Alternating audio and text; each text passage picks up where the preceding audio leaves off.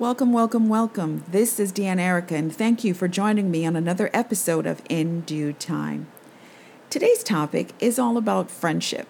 Friendship is really important, and I know that some people may feel lonely. I know that some people may feel as if they have no friends, but trust me, tune in for a couple of minutes and you may just be surprised. My best friend and I have been friends since we were 11, and over 40 years later, the friendship is still going strong. We don't talk to each other all the time. We live in different countries, but whenever we do talk to each other, it's never about, well, how come you haven't called me? Or I keep calling you, but you don't call me, and I reach out for it's never about any anything like that. We always just pick up exactly where we left off, and it's always like we just had a conversation yesterday. It's always been that way. It will always be that way. It's been over 40 years, and that has not changed. And I am truly grateful for that. I guess having that kind of a relationship spoiled me because I guess I went out into the world thinking that, hey, I would continue to make friendships like that. And that really hasn't been the case. I have a very, very, very small circle, very close circle, inner circle of friends. Um, I associate with a lot of people, but I don't call everyone my friend and that's real important to me not to because not everybody wants to be a friend. They may talk about it but not really be about it. Change in friendship is something that i have experienced myself over the years. There are people who i thought that we would be friends forever. I'm serious. I just knew that five years from now ten years from now we'd still be friends. Imagine my surprise when a year later we weren't even talking anymore. And that was just really surprising to me. I remember I had a, a, a person, a coworker, who we went through so much. Um, she went to court with me when my son um, was going to court for something that he didn't do.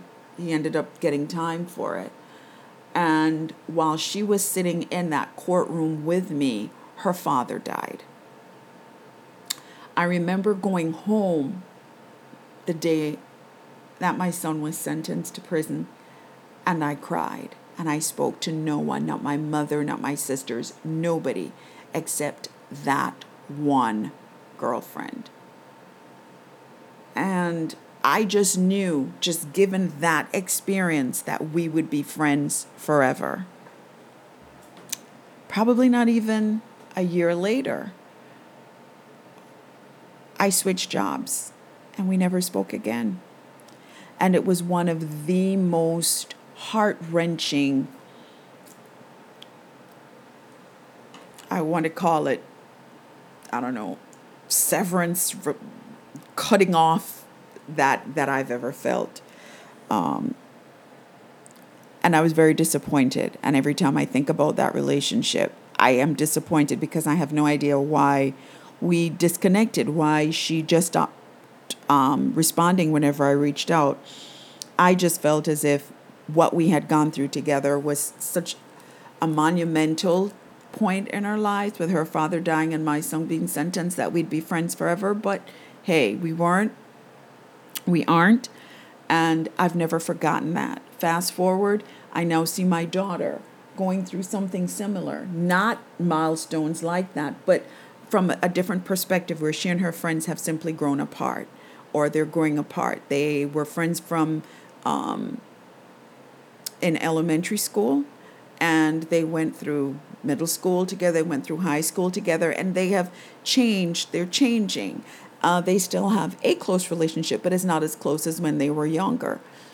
And when we talk about it, there is regret, but there's also a, a healthy recognition for the fact that we move on we move on. And while there's no one that can ever go through those earlier years with those individuals, you'll always have those memories, but they too have moved on and they're making memories with new friends. And none of this is a bad thing. Don't get me wrong, anybody listening to this. This is not a bad thing. I'm merely sharing with you conversations that I've had with my friends, with my family about this whole issue and topic of friendship.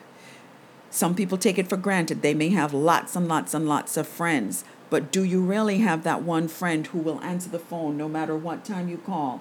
Who will respond no matter what it is that's going on? That friend who will sit with you and simply be quiet just because. That friend who will take you by the hand and will lead you when you don't know where to go, when you don't know which way to turn. And it's a simple, unconditional acceptance with no questions asked. Because that right there is that true, deep, abiding kind of friendship. I remember asking a friend of my husband on a scale of 1 to 10, Willis, how would you rate your friendship with my husband? And he said, definitely a 20. I said, Willis, it's only 10. He said, I know, but it's just that that great. He said, that's my boy.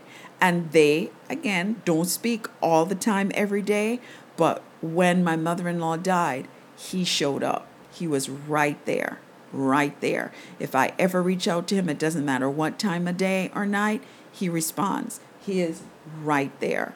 Those are the kind of friends that feel like family.